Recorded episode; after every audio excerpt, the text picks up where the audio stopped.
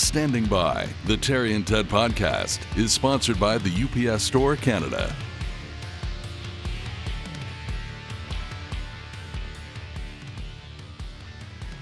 Well, here we are, we think, for another episode of Standing By, the uh, podcast with Terry and Ted. I'm the Terry. That's the Ted. I am the Ted. You are the Ted. I am, the, yeah. Uh, I am Terry DiMonte, and uh, this is uh, Ted Bird. No, no, no. I'm just going by the Ted from now on. Okay, it's now okay. is that going to be your new rap name? The Ted. The Ted, yeah. yeah, I figured Lil Ted was, you know, that's too predictable. So I'm going to go with the Ted. The I, Ted. I also toyed with Dr. Ted, yeah. you know, Okay. Snoop Ted, Big Ted. Big Ted, yeah. Okay. Anyway, uh, here we are, and uh, in case uh, you don't know, Ted and I have been hanging around together for uh, for some thirty years now. And uh, once we hung around on on the uh, radio, but actually, uh, we still hang around on the radio every Saturday. I just remembered that. We do, Ted. yeah, on Light 1067 every Saturday morning from 9 to noon. As a matter of fact, here it's closer to 35 years now. Is it really? Yeah, 1988 was when we did our first show together on CHOM. Yeah. Really? Yeah, so it'll be 35 years next year. And next Wow. year's right around the corner. Yeah, I know. It's uh, they're already talking like I my. I've told you this before. My wife has turned me into a, a soccer fan, a football fan, as they call it. Right. and uh, the uh, the January transfer window is just weeks away. No. How exciting! and what, pray tell, is the January transfer window? Is that kind of like the trade deadline in hockey? Soccer, exactly. Soccer fans that are listening to the podcast are going to be yelling. I know uh, because I I'm not sure exactly what it is, but it, it's. Uh, that's the period of time where you can go out and acquire players you need. So if you need another striker, you can go shopping for one and get one, and uh, and add players, and you know people can transfer from team to team, and then there's only a certain amount of time that you're allowed to do that in. Yeah, but they must have to strike some kind of a deal with the team. You can't just Oh. you can't just pickpocket another team, can you? No, no, no, no. You you have to pay hundreds of millions of dollars. Some of these some of these players are bought for 150 million pounds. Jesus, Murphy. you imagine? It's uh, it's a- absolute madness. And who's anyway, uh, who's spe- your side? who's my side? Your favorite side? Oh, my favorite side. Abel. uh, in this house, it has to be Man U, Manchester United. It does, eh? is the longtime favorite uh, club of uh, of Mrs. DiMonte, and Okay. boy, does she live and die with that club.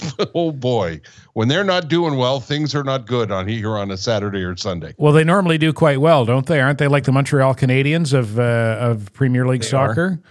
Yeah, they are, but they've really been struggling these last couple of years, and it hasn't been a lot of fun. And as we record this, the World Cup is about to start, so that's a whole other uh, pile of kippers. Are you? it's quite a pile of kippers you got there. That stinks. Uh, are you a uh, are you a, a Qatar guy or a Qatar guy? I go with Qatar. Uh, I as do I. isn't it? Yeah, I, I don't know when when somebody says cutter, I think, hey, nice cutter, Yeah. which is really it's really crass and kind of gross. I think mohel. Which, if you don't know, is the guy who performs the circumcision in the uh, Yes. Jewish religious ceremony for the newborn right. baby boys. That's right. So uh, this podcast episode is uh, supported by a number of people, and our um, our uh, what do we call this? Our um, our main our our main sponsor. Our title What- sponsor Thank you. Our title sponsor. Thank you, Ted. is the UPS Store Canada. Okay. I wasn't sure if you were going to talk. No, I was just helping out with the. Uh, now, uh, what do you call the guys? The ones who uh, the ones who give us the most money. What are they? uh, they're the title sponsor. That's right. Yeah. Standing by Bri- uh, podcast is brought to you by the UPS Store Canada. The UPS Store Canada is uh, quite a spot. Uh, first of all, there are 360 of them from coast to coast to coast in Canada. And a lot of people think they're just a place to ship things.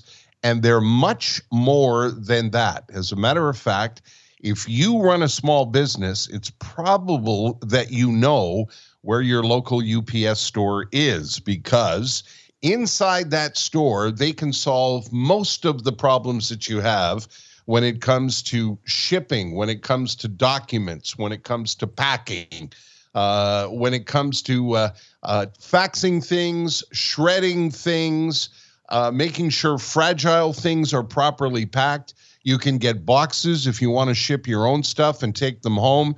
You can get packing tape and labels.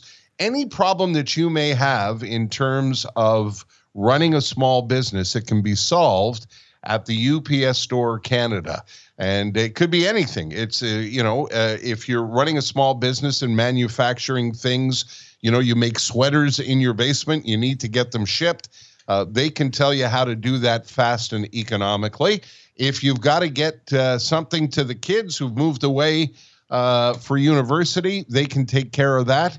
If you've got Christmas cookies you want to send to your brother or sister on the other coast, they can take care of that. The UPS Store Canada, uh, they will uh, take care of all your problems. And as I always mention, uh, they're entrepreneurs too, because they're franchise owners that live in your community and know exactly what you're going through as a small business owner. Start online, the UPS Store Canada.ca. And our thanks to David Drucker uh, for uh, his support. So we're uh, wandering uh, hither and yon, as you like to say, hey, Ted? I was going to ask you who makes sweaters in their basement?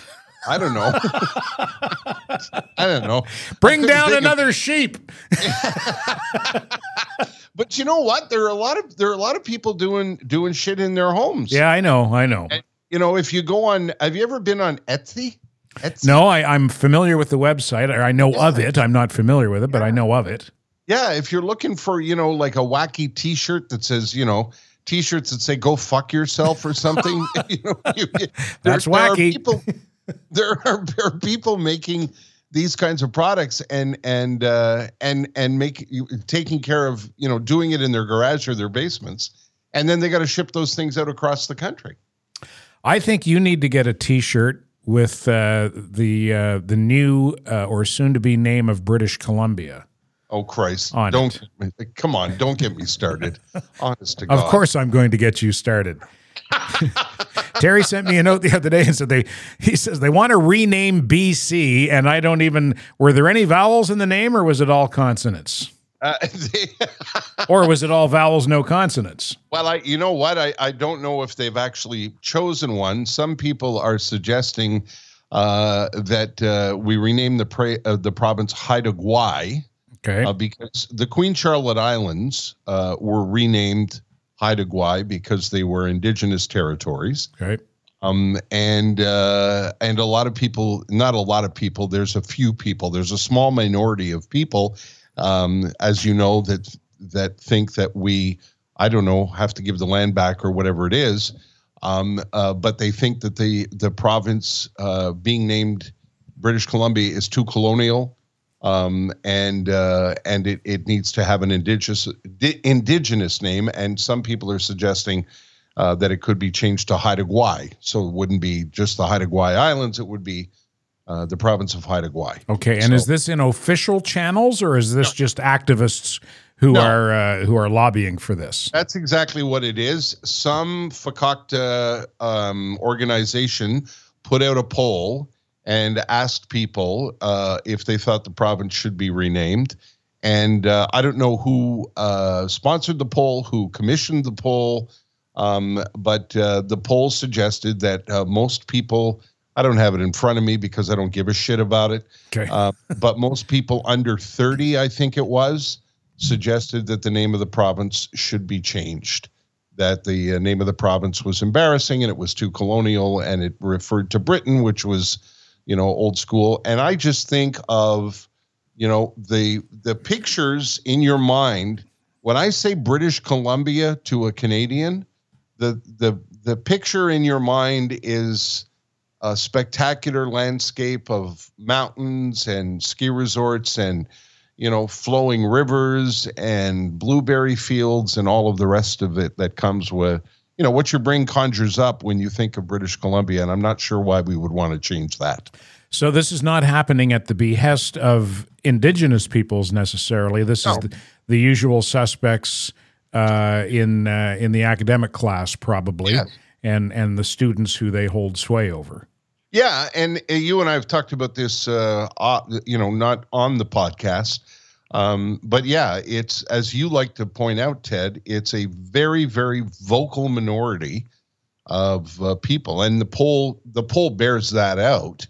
That it's a, a, a minority of people that would like to see the name changed, and they think it should be changed so that you know that could be part of uh, reconciliation. And and before you track me down, um, to say that I'm I'm uh, you know that I I'm not interested in reconciliation and and addressing some of the you know the things that went on in the past with uh, indigenous folks. Um, that's not it at all.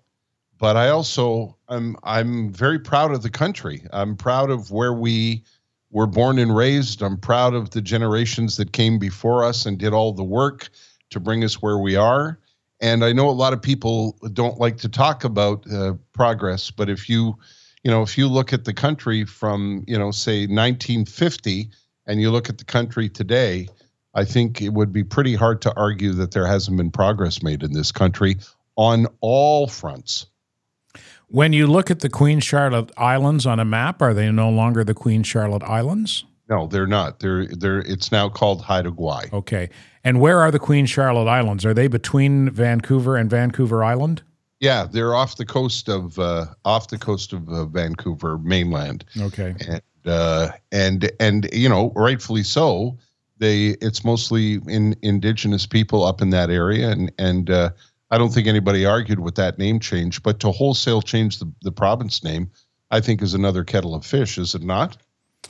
Well, definitely, and it's uh, and it opens a Pandora's box as well. I think. Yeah, yeah, I think so too. But I mean, I come back to what you said about you know they they show the the surveys, and it's a small vocal minority who are campaigning for that, and I would guess that at some point. Some other cause is going to catch their attention because people who campaign for stuff like that are usually the types. They're the, what's the issue of the day, and then they'll change their Twitter profile picture to you know whether it's a Ukrainian flag or uh, or a syringe, you know, or or whatever whatever the hot topic of the day is, and they want to get in on the right uh, on the right side of virtue signaling. So something else will come along that will uh, distract them from uh, Haida Gwaii and uh, British Columbia will, I would imagine, in f- for the duration of our lifetimes, remain British Columbia. I would imagine too. I don't know what's going to happen after we're gone, but I, I've always asked this question, and I'd like to sit and ask the question of people. I, I'm trying to figure out what it is they're trying to accomplish, and and uh, you know, as is often the case, and you know this, Ted, because you spend a lot of time in an indigenous community out in Kahnawake. Um, I, I I don't know if if you know anybody has asked indigenous folks if they want us to change the name of the province. No, and I, It's- yeah, It's just they take up on their own. Exactly. Yeah, and I think that the you know I, I think the the uh, answer to why they do it is so that they can feel good about themselves. It's all about them. It's not Yeah. about it's not about uh, any kind of redress for uh, for indigenous cultures. It's all about look at me, look how virtuous I am. Right. Uh, yeah, that's to me. That's what that's what it's all about.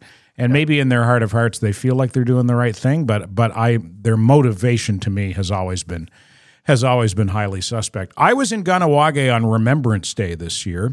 Mhm. You often are, are you not? Well, I've gone in the past. I've gone to their remembrance ceremony, which is usually held a week or two before Remembrance Day, and it's very powerful, and it incorporates all aspects of um, aspects of uh, uh, all military branches from two different countries, Canada and the U.S., because uh, a lot of the veterans in Kahnawake, most of the veterans actually, uh, served in the United States military, and I would say of them, most are probably uh, U.S. Marine Corps uh, alumni. Uh, but there are some also who served in the Canadian military. Ray Deer, who's uh, the main organizer for Mohawk Legion Branch 219 in Kahnawake, and uh, and and is responsible or takes on the responsibility of bringing it all together. He served in both the Canadian and American militaries, I believe. And uh, so it's really interesting what they do. And on on Remembrance Day itself and in the Remembrance ceremony uh, a week or two beforehand, they play, they have a bugler who plays the last post, which is the British lament for the fallen. Uh, and then he plays taps, which is the U.S. lament for the fallen. And then a bagpiper plays Flowers of the Forest, which is another, uh, I believe, British Commonwealth standard tribute to uh, the war dead. And then they have uh, a native uh, musician and or singer. And at the at the main ceremony that that uh, comes before Remembrance Day, they have drummers and singers, and it's really really powerful. And uh, at the uh, at the event that I was at on Remembrance Day, Frankie Horn was a single drummer and uh, and singer. And I asked uh, I asked Poseidon if he could if he could isolate a clip and play a little bit of it. It won't have the same impact that it has if you're standing there and, and you're watching this in person in real time. But just to give you an idea, this is uh, this is Frankie Horn at the Cenotaph on Remembrance Day in Kahnawake. Oh, also, look, it's uh, up there on the screen and everything. Yeah. Terry won't be able to hear this. Oh, Terry won't be able to yeah. hear it. Oh, sorry, Terry. I thought you were going to be able to hear this. Uh, so play, no, but it's just for the for everyone listening. Yeah, for everyone yeah. listening and watching. Yeah. Uh, if you're watching, uh, it's up on the screen there now, and uh, there's, uh, there's. I'm, the, I'm, gonna let the bagpipes play. I think it's right at the end. Okay. Yeah. Oh Pipe, yeah. Piper just finished, and here comes Frankie now.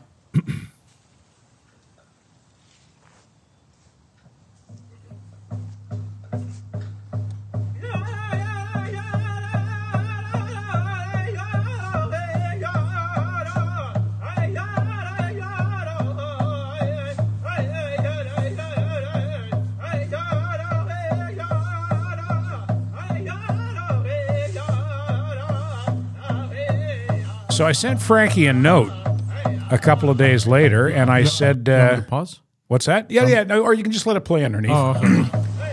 and I said, Frankie, when you do the drumming and chanting like you did at the ceremony, are you saying anything specific, or is it ch- is the chant just a non-linguistic expression of spirituality?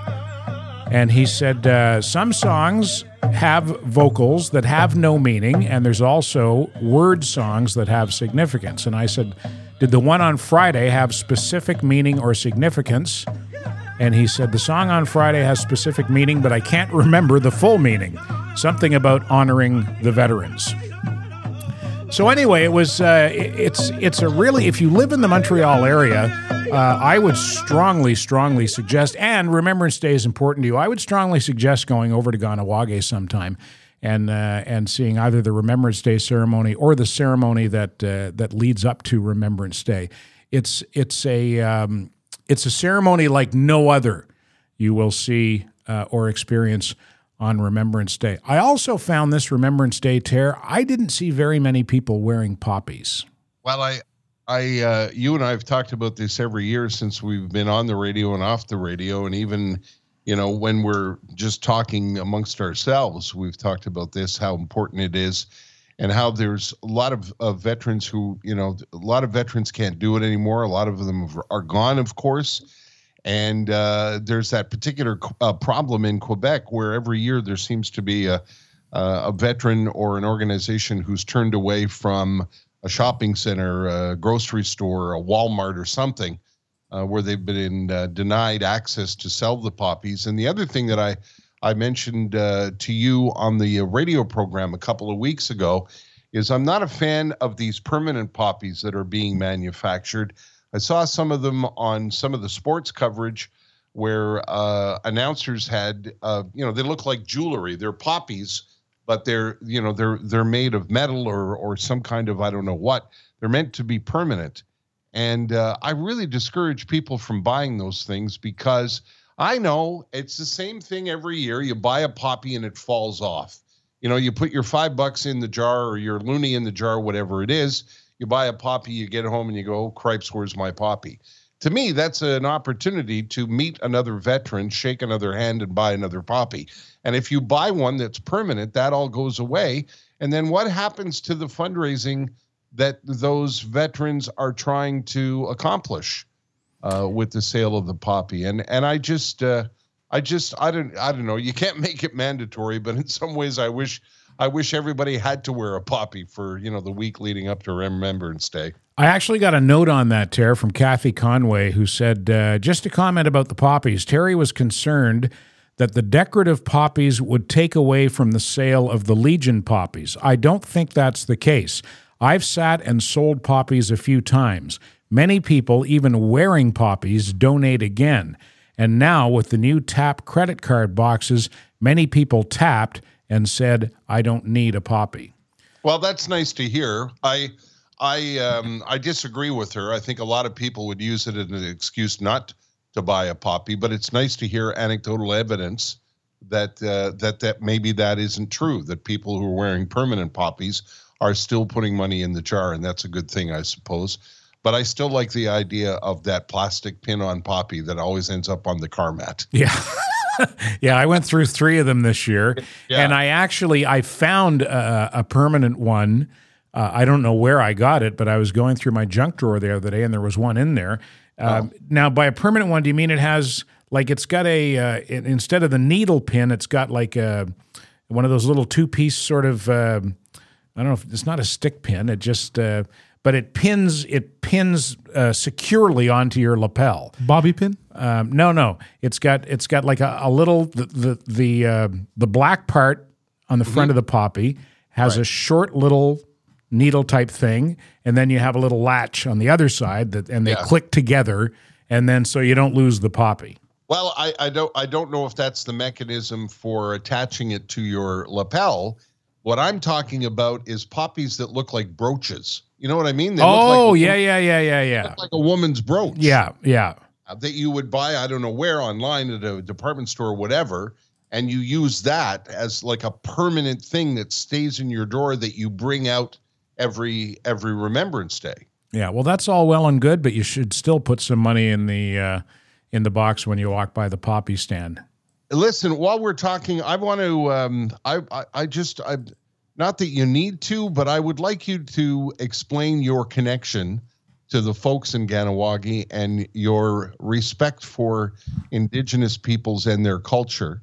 And I would like you to tell the story of uh, the uh, the resident of Kahnawake and his his son uh, walking by your table in the restaurant. I think that's a powerful story. Yeah, but I'll cry if I tell that story. That's okay. I will get you some Kleenex. That that to me that that you know because before people say we got no business talking about indigenous issues, I would like to point out that that you have a connection with an indigenous community. I worked at K103 Radio in Kahnawake. And Kahnawake, if you don't know, is a Mohawk community on the south shore of Montreal. And uh, for the two years that I worked there, I co hosted the morning show, pardon me, with uh, Java Jacobs and um, Lance Delisle and Paul Grafe. So they, they were. He was the uh, Paul was the Schmohawk. he was the Jewish guy from Hampstead. you had me, the white Protestant guy, the Schmohawk, and then the two Mohawks on the radio show. Uh, but anyway, uh, I went over there, and they uh, most of the folks in town knew who I was because they listened to me when I was on CHOM with you, and uh, they were very welcoming. There were a very very small handful who were like "fuck you." What are you doing over here? Uh, they wanted no part of me at all. But um, but for the most part, people were extremely welcoming. Uh, to the point where, about a year and a half into my two-year run, I was walking into the uh, into the local coffee shop one day, and a gentleman, a local gentleman, and his teenage son were walking out, and we uh, exchanged hellos as we went by. And after I passed him, I heard him say to his son, "That's Ted Bird. He's part of our community now."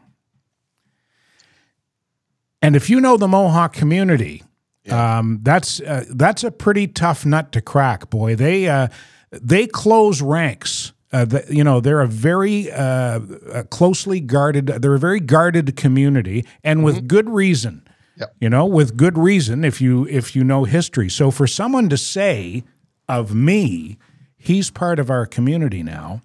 You know, it said two things. It said that uh, I must be doing something right.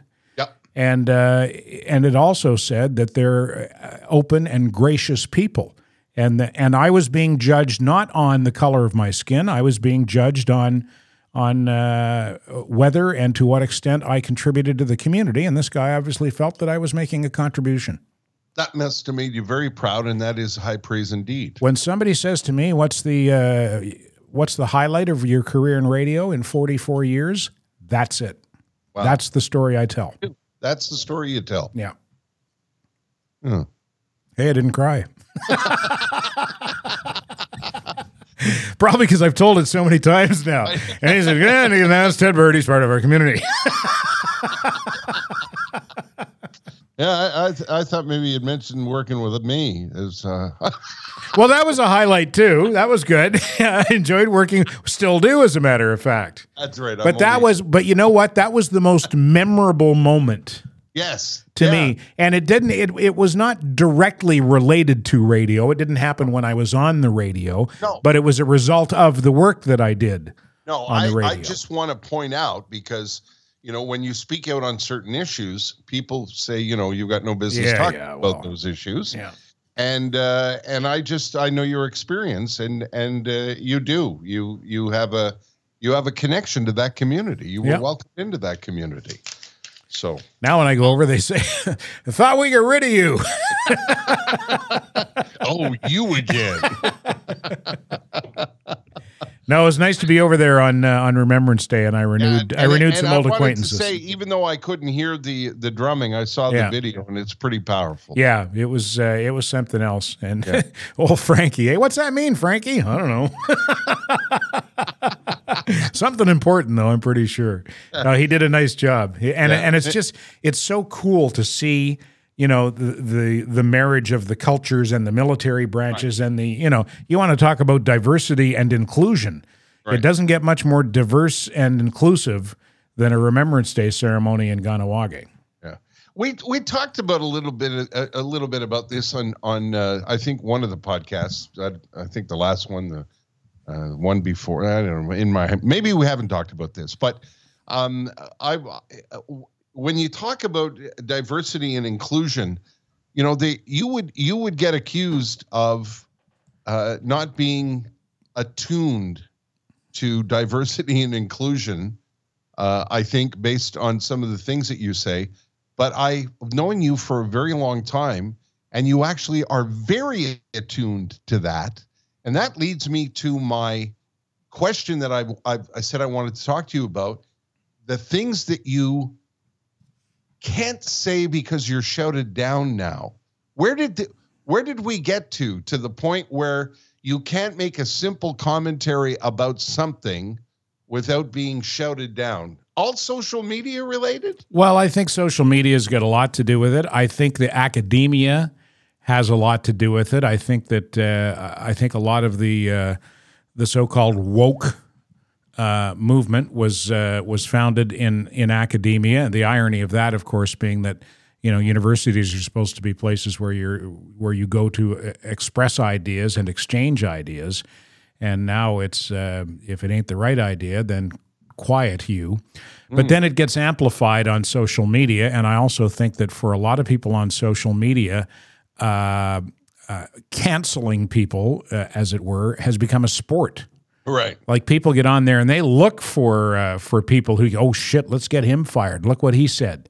Yeah. You know, and that's happened to me. I've had I've had people write letters to my uh, to my boss because they didn't like something that I said on social media, and then I get a note from uh, I get a note from head office. You know what happened here? Watch your step.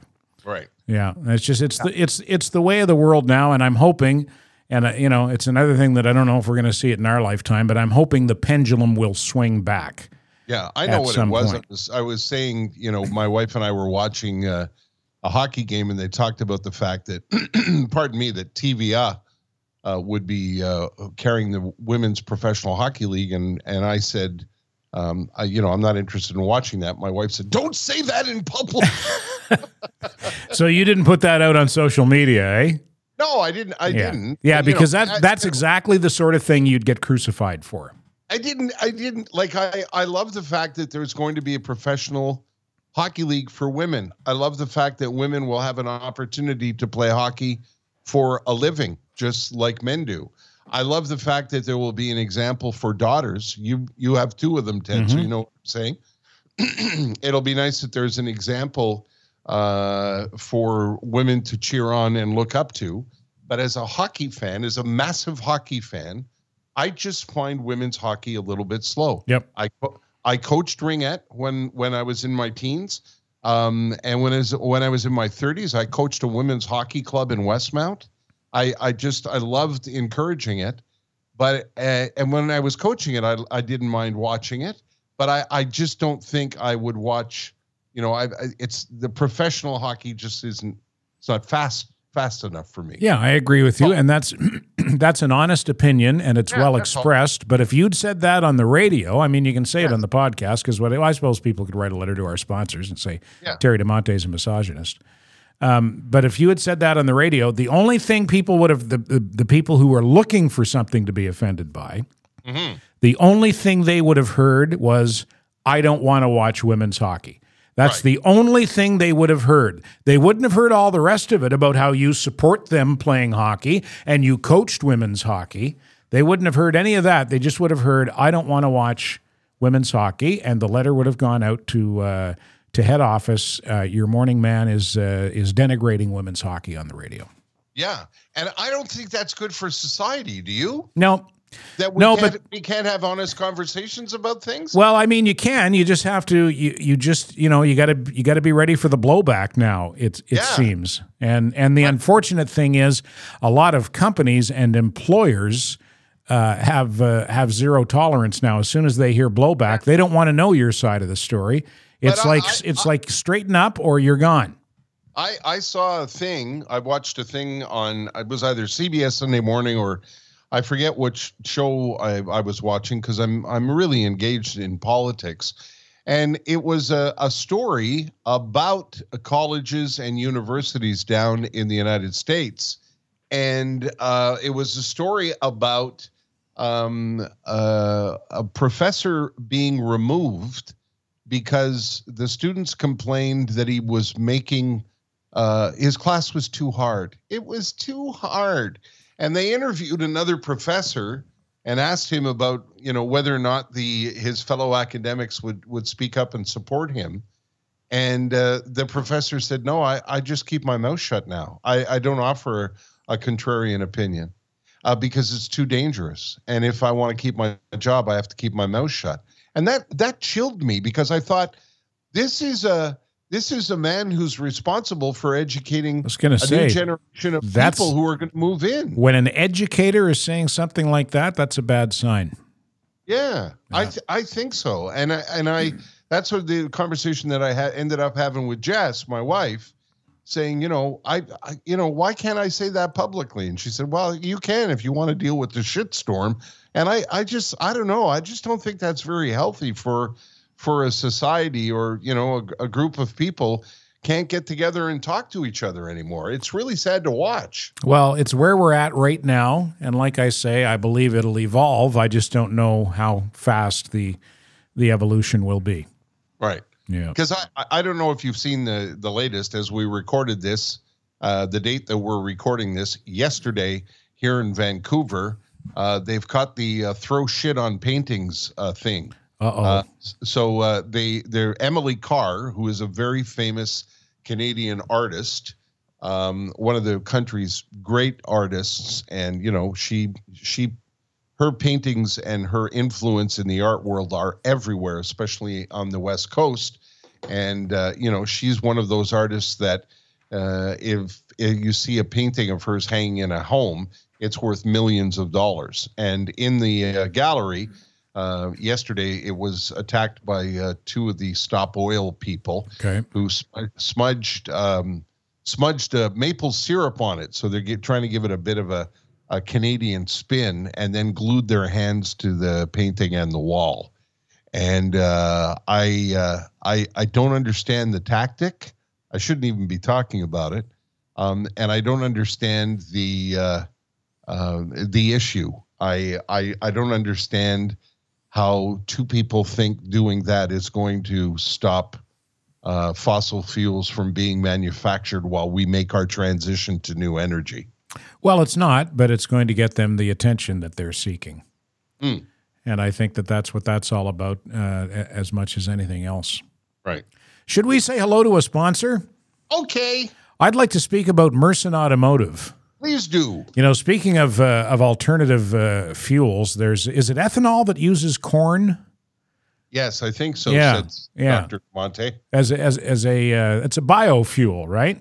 I think so. Something I like that. I had suggested to uh, to Merson Automotive some years ago corn tires. because I thought that the niblets would give you very good grip in the snow, and uh, they laughed me out of the shop. yeah. So uh, if you go to Merson, don't even don't even bring up the corn tires. Okay, don't ask them about corn tires. Ask them about Yokohama Ice Guard tires. Yokohama Ice Guard is the Yokohama uh, winter tire, the IG53 for cars, G075 for SUVs and vans, uh, just designed and, and built for maximum winter performance and efficiency, uh, longer durability, designed to ride quietly for comfort. Just you you ride on Yokohamas, eh, Ter, in the I wintertime? do. Yeah, and absolutely love them. And uh, if that doesn't strike your fancy, why not ask them about Nokian Hakkapeliittas, the Hakkapeliitta 10 and the R5, made in Finland, don't you know? Uh, I think they know a thing or two about winter driving over in Finland. I think it gets a tad nippy in Finland in the wintertime. yeah, I've told you about their uh, their their test center, eh? Their test track over there. Their, their test track. It's a massive facility in the north of Finland, and Celso from Merson has gone there. It's called White Hell and that's where they test Nokian tires. So they're being tested under uh, the most extreme winter conditions. And the R5 in particular is an innovative combination of pure winter grip, silence, and eco friendliness developed with electric vehicles in mind. So uh, if you're running your uh, your your corn fueled car on corn tires, why would you not run your electric uh, car on the uh, Nokian Hakkapeliitta R5? That might have been the worst commercial I've ever done for Merson. I was going to say, please go see our friends at the Merson, and please don't tell them about Ted's corn tire idea. yeah, yeah. And they'll say, they'll say, how did you hear about that? Has he started drinking again?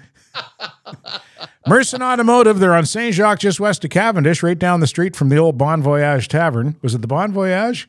I don't remember. Yeah, across from Picasso. I think so. yeah. Yeah. I went in there one time. This is like, this is 35 years ago after we played touch football one day you know, at Trenholme Park, just up the street in NDG. So we went down to the Bon Voyage. I think it was called the Bon Voyage for a couple of beers after. And I bought a round, and and again, long time ago, uh, so I don't know how many beers, but it was six dollars and thirty five cents for like a round, right? oh, No, it was six sixty five, and I gave the guy seven bucks. And in my head, I did the math wrong. I thought I was giving him a decent tip, and I said to him, "Keep the change." And he looked at me, and he goes, "God bless you, sir."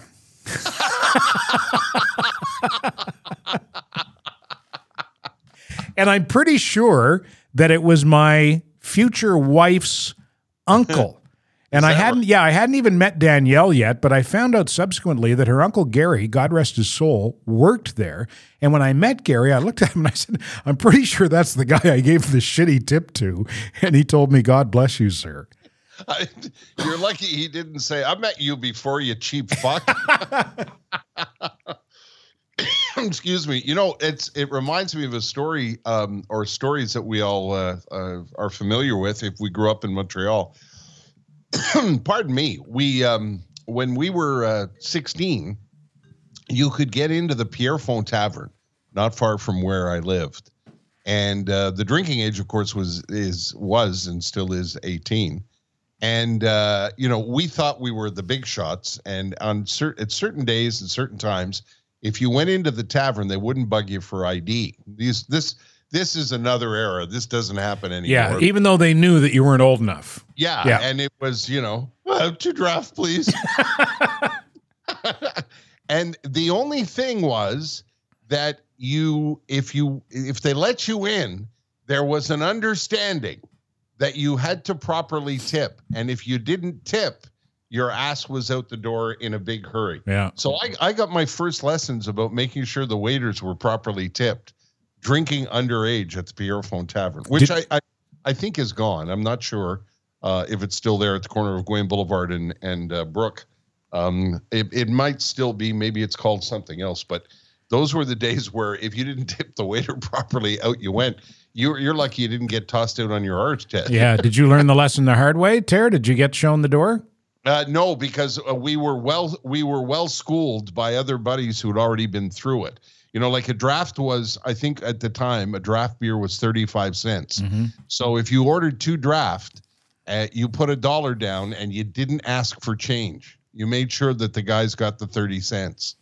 And if and if you asked for change, Yeah. out the door you went. There you go. And uh, how old were you at the time? Like 16, 17? Yeah, six, yeah, we were 16, Yeah. 16 going on 17, I think. Yeah. And, you know, we, we thought we were big shots. Oh boy, I can specifically remember the first time I got served in a tavern. Yeah. I was 15 years old. Yeah. Yeah, and I went in I went in with older guys. Yeah. Yeah, the Red Lantern. The Red Lantern? The Red Lantern. Yeah, in uh in Nashwaaksis, New Brunswick, across the Yeah. river from uh, from Fredericton. The first time I got served in the liquor store, I was in grade nine. I was 14. Wow. And uh, a buddy of mine had his brother's St. Thomas University jacket. So I put on the university jacket so I would look older and went down to the liquor store. And um, so the good news was uh, I got served. The bad news was I bought a pint of lemon gin. I don't know why. How long before you were barfing? not, not very. now, when you were that age, Ted, did you, did you, you know, were you, hi, mister, and looked your age? or No, no, you- no, no. I yeah, no, no. I my voice had changed, and I could. Uh, I had enough bravado and You- bullshit in me that I could pull it off. Yeah, I, I, I, I, I was not good at that. I couldn't pull it off. I was always like looking down at my shoes and stuff. No, no, I could pull it off until they asked me for ID, and then it was all. That's when I started looking at the shoes, or did the old pat the pocket. Oh, gee whiz! And Hey, ID? What, are you kidding? I left it in my other house. it's there there were places it's funny because this was back in the mid 1970s and there were places you knew like if you went to you know you could go to the Pierrefonds Tavern uh, but you couldn't go to the Manoir because the Manoir always asked you for ID and you'd you'd get booted out um, and there were beer stores uh, along Way Boulevard where you know one owner would look the other way but another owner would throw you out on your ass Are you talking about dépanneurs? yeah, they Yeah. were they uh, back then they weren't called dépanneurs. They you know before the language law they were just you know uh, the magasin au coin or the, Yeah. the the the beer store. You know they my my parents would often refer to it as the beer store. So you know run down to uh, Chez Maurice there and pick up pick up some beer. So, th- so dépanneur as a designation for a convenience store only came along with uh, the language laws. Yeah, it was Oh, I one didn't of know those. that. Yeah, it was one of those invented words. It came around the same time that they tried to make a hamburger a hambourgeois. When they were all keen on on uh, on on making sure that everything had a a French designation, that's where dépanneur started. Because when I was a kid, it was Hubert's, you know, or Peretz, or you know the Chez Maurice, uh, you know, or any of those other places. They all had they all had the you know they were all run by local families and and uh, they were just you know they were the corner store. I'm glad you brought up Hubert's because uh, I want you to tell the story. well, it's not really a story. It just it happened every time you went to Hubert's, right? Yeah, tell tell us about Hubert. I love this. Yeah, it was our, our first. It was my first international experience, as it was. um, i- i- Hubert was uh, where when I moved to the West Island. We moved to the West Island of Montreal back in 1965. My parents, uh, we left Verdun and we moved to the West Island. And my, when I've I've told this story so many times, if you've heard it before, I'm sorry when my parents um, uh, uh, picked, you know, I was in grade two at St. Thomas More in Verdun, and my father excitedly brought me and my sister out to see the new house. And as we were driving down Sources Road, Sources Road, when we moved out, was a gravel road. If you're familiar with Sources Road, imagine that being a gravel road. And the only thing on the side of that road was, I think, a gas station, and the rest of it was farms. And um, when we moved to the West Island, there was only one place to get anything at the top of uh, a street. You know, we lived on Granger Street, and at the corner of Langevin and Gouin Boulevard. There was a delicatessen there. The building is still there. And it was run by a guy named Hubert. And Hubert was German, Austrian, I'm not sure what it was, but he, but he spoke the- German. He spoke mostly German Yeah. and uh, and the, the the folks in the community that were German, they all shopped there. The people that were, you know, there were Dutch people. There were, you know, it was mostly there was a lot of Europeans back then that that had moved to the West Island, and often you would go in and and Hubert would be speaking German, and he spoke with a very thick German accent, and he spoke, you know, German is loud. Yeah. You know, for the most part, it's. uh uh, it's just it's kind of a sort of a, a very I, I'm- I'm not describing this properly, but a very vocal language. Yeah. you know, it's a it's just a sort of very It can be harsh. harsh. Yeah. Harsh is, is the word. Yeah. And um, we used to, you know, he he was never crazy about having kids hang around the store, so you know he would yell at us sometimes. You know, sometimes when he was busy, he wouldn't see us, and we'd sit up on this drink cooler uh, that we had. And when he when he found out, you know, he'd, he'd gaze over and see that there were two teenage boys sitting on the cooler. It was always, boy, go from the fridge. and, and and even when he was being a gentleman, because he was a wonderful man, he was a gentleman. We loved him, and he was kind to us. And he let us look at the the dirty German magazines, Der Stern, and you know those other. They, you know, they. There was always someone with no Das no. Tits.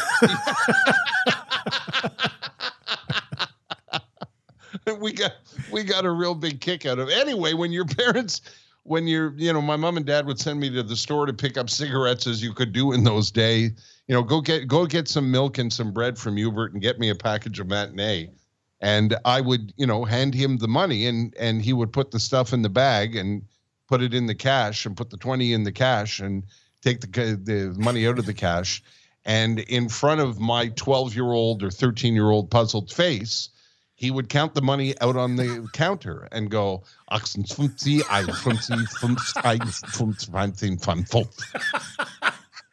I would go, what?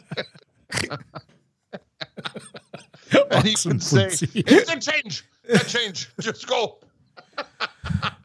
Because he was so used to counting in German that he would, you know, 53, 58, 55. And I, I used to get such a kick out of it. And I, I, you know, I remember asking my parents, and my parents said, "Well, he, you know, he's German. He's he's counting the change in German." Yeah, I don't And know I if we had. I don't know if we had that kind of international flavor in uh, in Fredericton.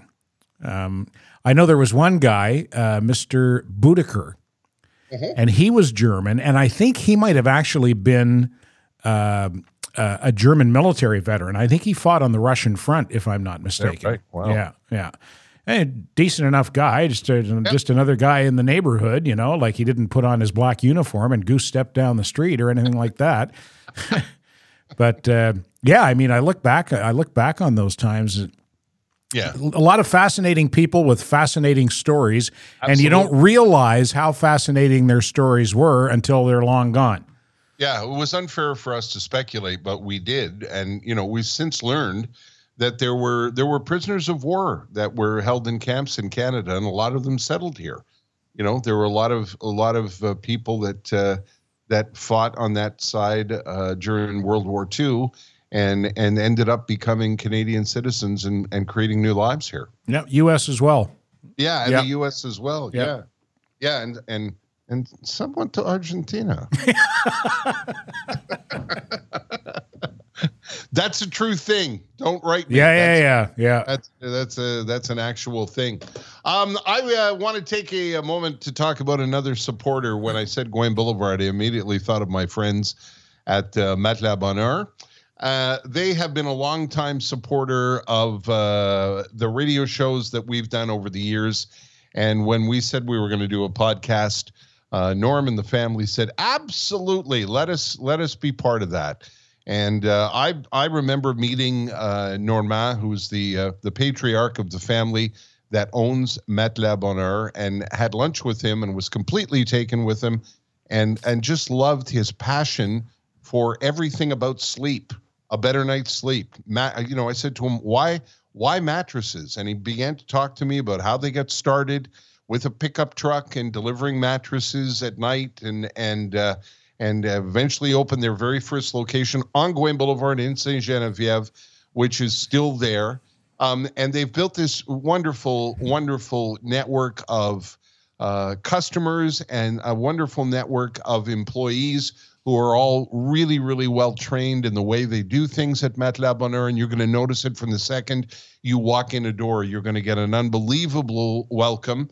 Um, and uh, they'll make you they'll make you feel uh, calm and they'll ask you a couple of questions they'll steer you to certain kinds of mattresses that they think you'll like and they'll leave you alone they won't pressure you and follow you around if you're looking for a mattress that uh, needs to be replaced because you've been on the old one for far too long or pardon me you're just looking for a mattress uh, to replace uh, the old one in the guest room, whatever it is, or pillows or linens or anything like that. If it has to do with a good night's sleep, the people at Matelas Bonheur are going to take very, very good care of you. And there's a promo code TED04 and TER05. Um, you can just go in and, and say that, and they may ask you what you're talking about, and you can tell them that you listen to the Terry and Ted podcast. They'll make sure you get a 5% discount. It's TER04 and TED05. And much to my surprise and delight, Ted, we found out that people were actually using those oh, codes. Oh, that's excellent. It's good to know that. I like the Yeah. fact that Matelas Bonheur has sleep technologists. They do. Yeah. They do. That's the way they like to refer to them as. And so whether you, you know, if you're looking for, you know, anything uh, standard that you know, like a Sealy or uh, you know any brand name you can think of, or you you want to do something upscale like a Technogel mattress, they'll tell you all about it. They'll handle it. Just visit one of the locations all around the Greater Montreal area, and you can start at matelasbonheur.ca. I can't get to sleep. Have to call the boys from ST. There you go. Ted, I'd like you to uh, I'd like you to address uh, what you did this week on the uh, radio program. In case anybody missed it, uh, you talked about this on your uh, highly successful sports editorial called Bird Droppings, which you've been doing for many years. I've often said you're one of the best writers I've ever met and ever known. I love listening to your editorial pieces, and this week you spoke about Saku Koivu, and I thought, you know, we I thought we'll touch on that on the podcast because I really think it's a great topic, and people do love to talk about the Canadians. They sure do. Well, when Chris Neil, when it was announced that Chris Neil from the Ottawa Senators was going to have his jersey number retired, uh, he wore number 25, uh, and that'll be raised to the rafters at the rink in Ottawa. I thought to myself, if Chris Neil can have his jersey number retired by the Ottawa Senators, why can Saku Koivu not have his jersey number retired by the Montreal Canadiens?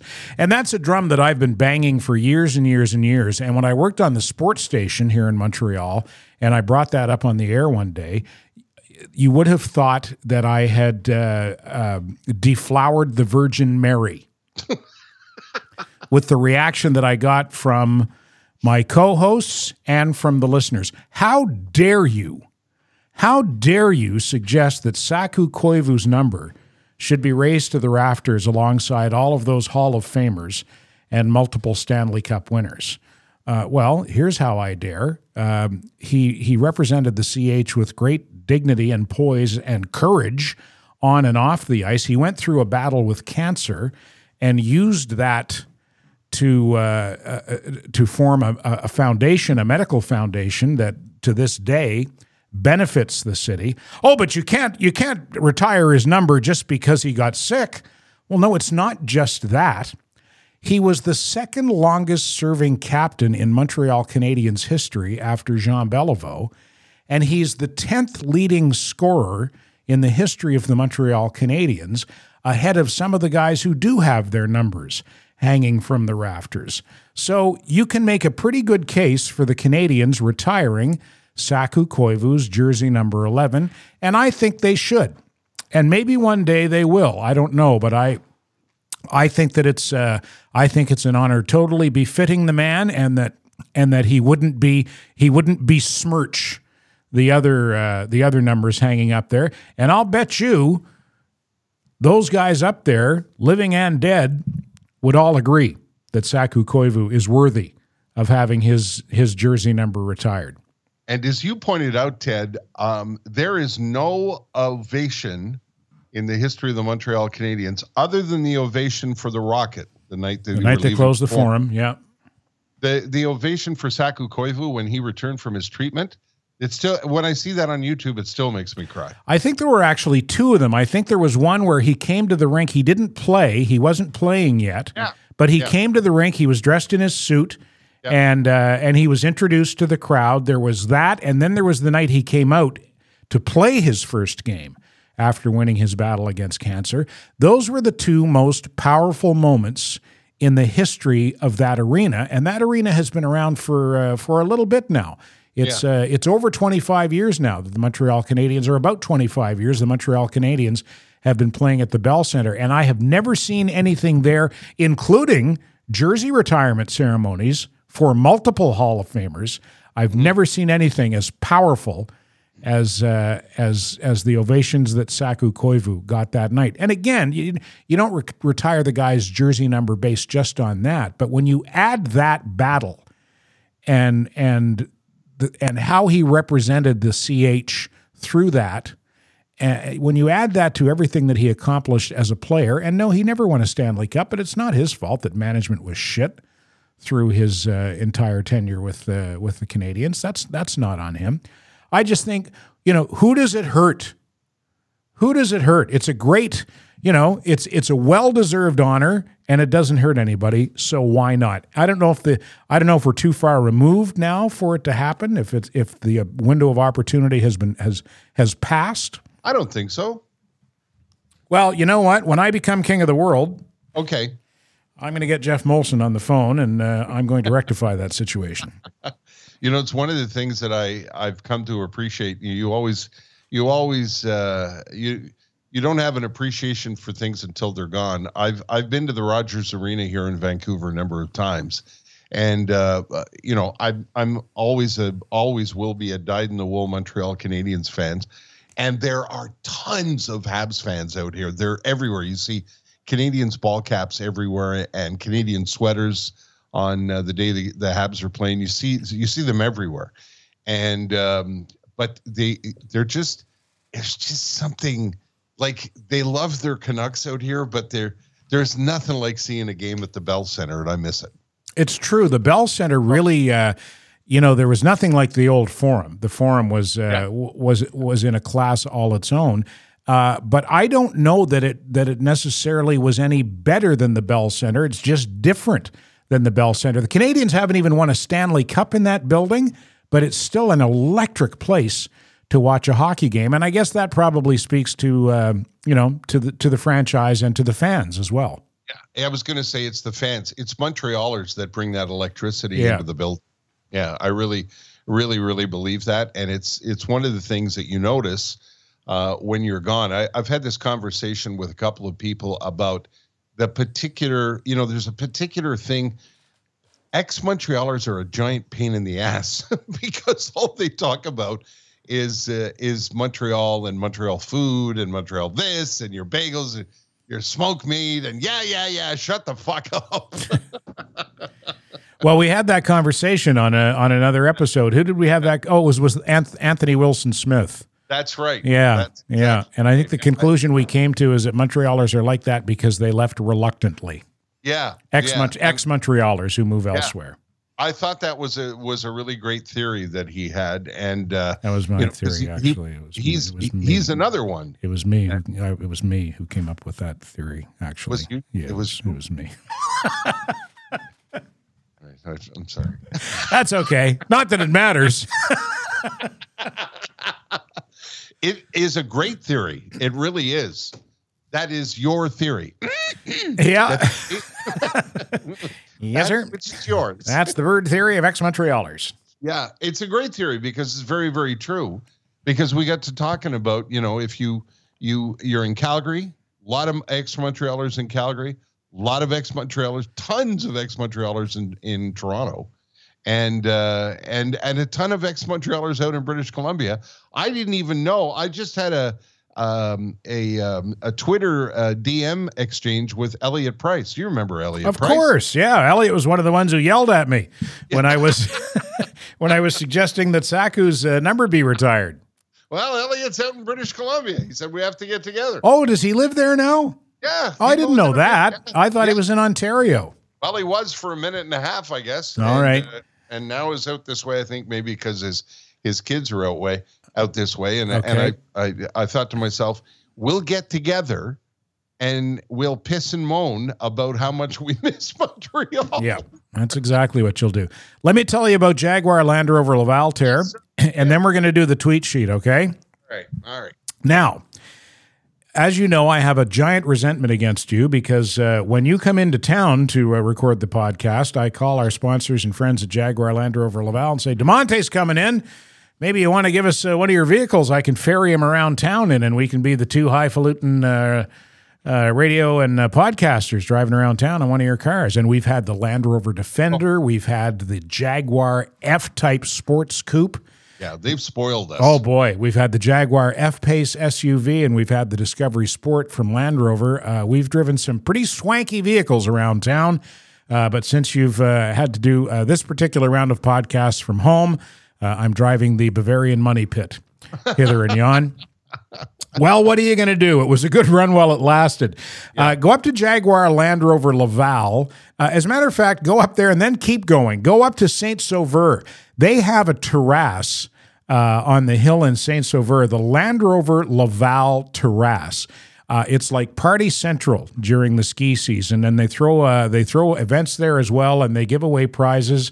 Uh, I know at one point they were giving away uh, the use of a Land Rover uh, for I'm not sure what the what the period of time was, but uh, you go up to go skiing, and the next thing you know, you're driving home in a Land Rover, but you have to take it back. But that's you know we had to take ours back too, but we had fun. Uh, we had fun while we had it. You can go to www.somme.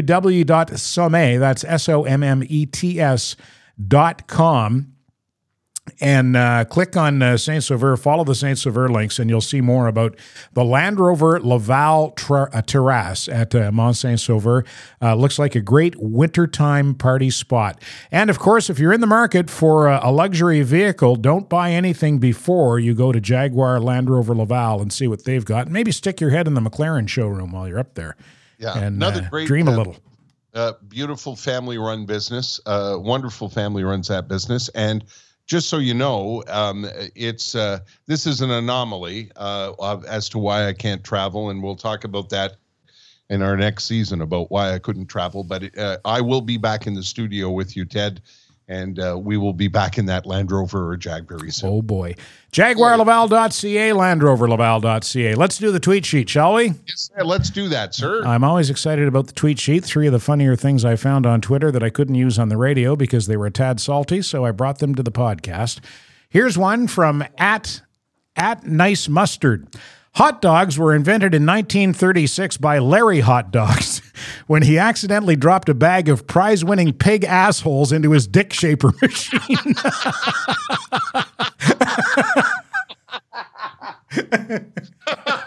Isn't that rude? the dick shaper. Yeah. Sorry, mom. My mom watches the podcast. I don't know how big a fan she's going to be of that one. All right. From at Tommy Tough Stuff, marketing guy. You could run through the wall, Kool Aid man. Don't you think I'll shatter? Marketing guy. We don't pay you to think, asshole. Hey. Hmm. Hmm. And from at Prof Hinkley, ladies and gentlemen, this is Captain Jones, and I'll be your pilot today. And uh, damn, that's a lot of buttons. That's a lot of fucking buttons.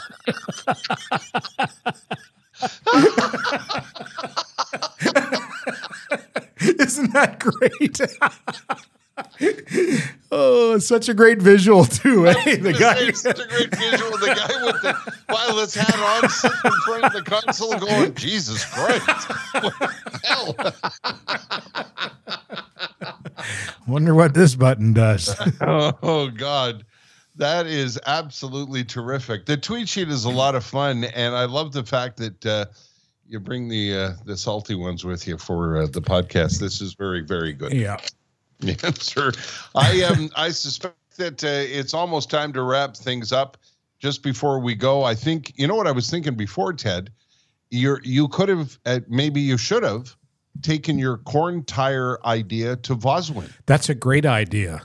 There you That's go. that's an excellent idea. Yeah, uh, Voswin is an engineering firm, an engineering consulting firm that sponsors the podcast, and uh, that's what they do. If you have an idea. Uh, that you want to get to market, uh, they'll help you do it if it has an engineering component, and uh, there must be some kind of eng- engineering component into making corn tires, eh? Like how you how they gonna how they gonna hold together for one thing? Sure. There you go. They'll Yeah. figure it out. How are they? How are they not going to uh, uh, biodegrade? There's another issue. Yeah. So uh, I'm sure that Sean really is appreciating this commercial. Poor Sean. Sean Smith is the uh, is the owner and uh, the founder and president of of Voswin, and uh, Sean approached us and said, uh, "You know, I want to be a sponsor on your podcast," and we couldn't believe it.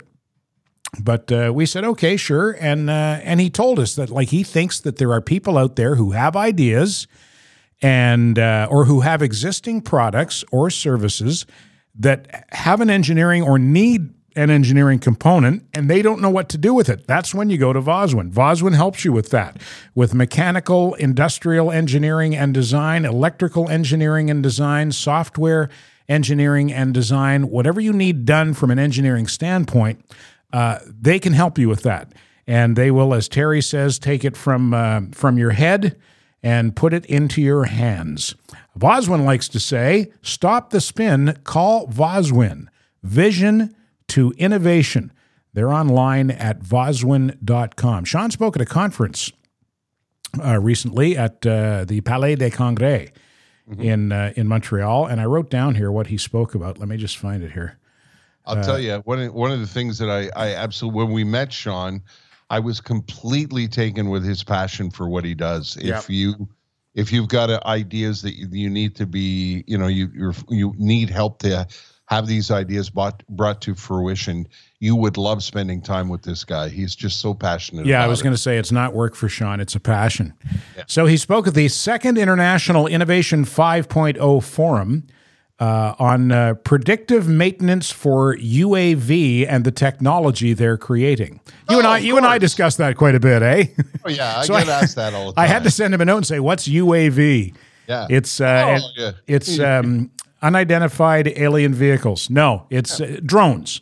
Yeah. Yeah, Oh, un, uh, unmanned about- unmanned aerial vehicles, and that is an area of expertise for Voswin drones. Sorry, Ter, you were talk about saying it all the time. The WAV. You want to have a yeah, yeah, conversation yeah. about the WAV?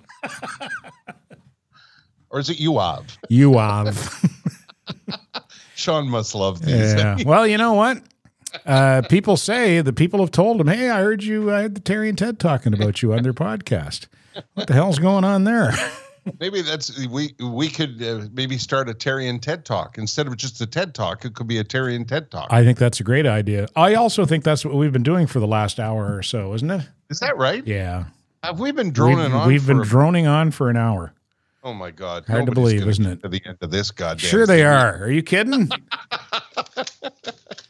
You know, I was. Uh, I've been listening to podcasts and and trying to you know steal ideas. mm-hmm.